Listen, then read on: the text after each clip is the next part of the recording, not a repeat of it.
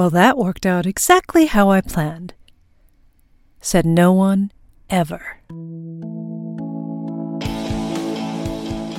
I Feel Awful Chronicles of Leadership, a micro podcast brought to you by leadership coaches Juanita Malano Para, Christine Sachs, and Katharina Schneegas. Chronicle 44 Values versus Opinions.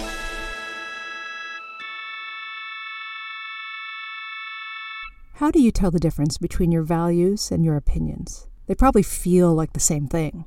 For most people, we assert that the Venn diagram of values and opinions are deeply, deeply overlapped. And look, in some cases, they are overlapped. And the interchange or the exchange between our values and our opinions is a two way street. Our opinions inform our values, our values inform our opinions, etc., etc. Through a leadership lens, we'd like to talk about a specific distinction, one in which values are more in line with commitments, or purpose, and opinions are strictly assessments. So, what do I mean by this? Well, when the team was talking, we were looking at examples where a leader is confronted with a team that was uh, that's underperforming or a team member that's underperforming. And we started to talk about how there are often, and this is incredibly generalized, two distinct ways that leaders often respond. One is jump in and do it for them because you became a leader because you're a great individual contributor or withhold and quote unquote train.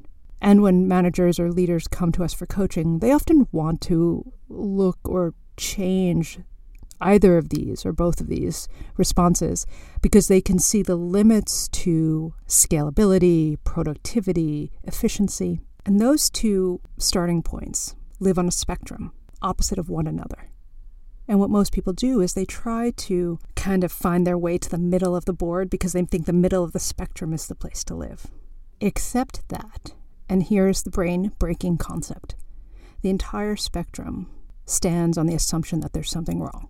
And what we'd like to offer you is that looking at your leadership or any change that you want to make through the lens of your values, which typically don't live on a right wrong spectrum, they either exist or they don't exist, could orient you to new ideas, new actions, new concepts that don't assume wrongdoing. Simply assume that there are things that you'd like to change. And if you don't start from a place of there's something wrong, there's something simply to change, that possibility, ingenuity, innovation, that's where this that's where these concepts live.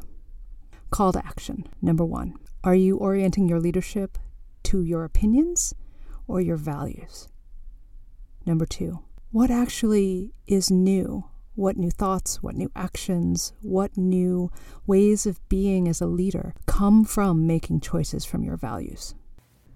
See you next week. You can follow us on the web at www.christinesaxcoaching.com.